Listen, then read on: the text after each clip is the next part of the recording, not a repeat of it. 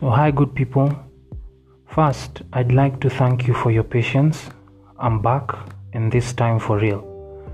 Um, I have been having a hard time trying to upload this episode of the podcast, and I've been trying to do it for almost two months now.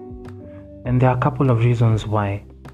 Um, first, I wanted to rethink and I wanted to expand the scope of the podcast to make sure that I can add value in a way that is systematic, expansive, engaging, and at the very base, very human.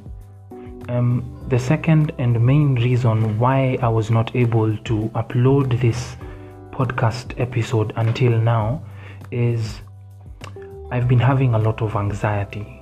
I've been feeling a lot of fear.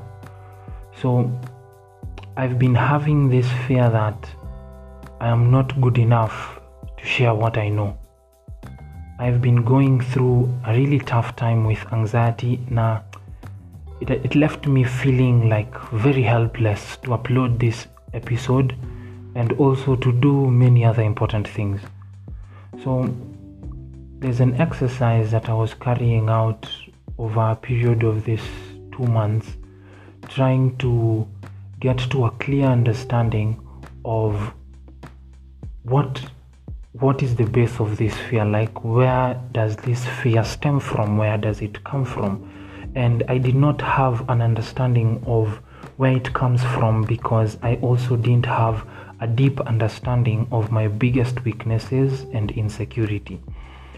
Um, it's like i had a blind spot and i could not understand the source of my fears.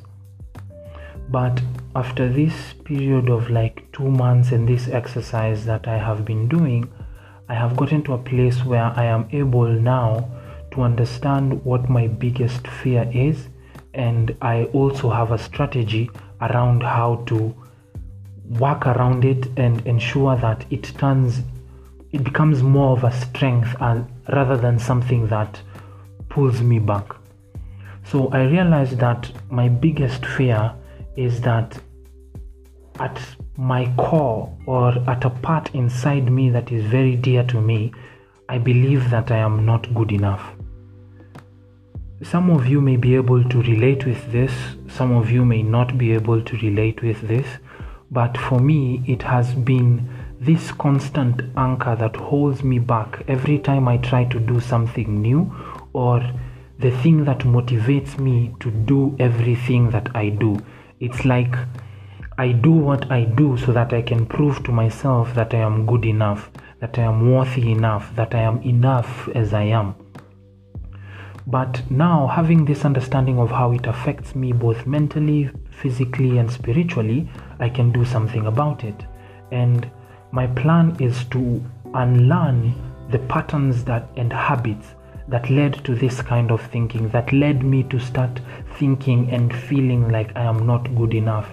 And I have also cultivated a safe space for myself to be able to fail and to be able to learn. But now that I know, I am more intentional about everything that I am doing, more intentional about these weaknesses, more intentional about these insecurities, more intentional about these fears. Um, in a sense that right now I have been able to define what is important and I have intentionally decided to focus on what is important. I believe that small daily steps that I will take will, in the end, create a very huge impact. And the goal here is not to focus on what it is I want to achieve at the end of the day, but to be present through the process and believe that I am worthy of the process, believe that I am worthy of the goals that I have set for myself, believe that I am worthy of my dreams, believe that I am enough as I am right here, right now. So I hope this podcast gets to serve you even more and you're able we are able to connect on a more human level. So thank you for your time and nakucheki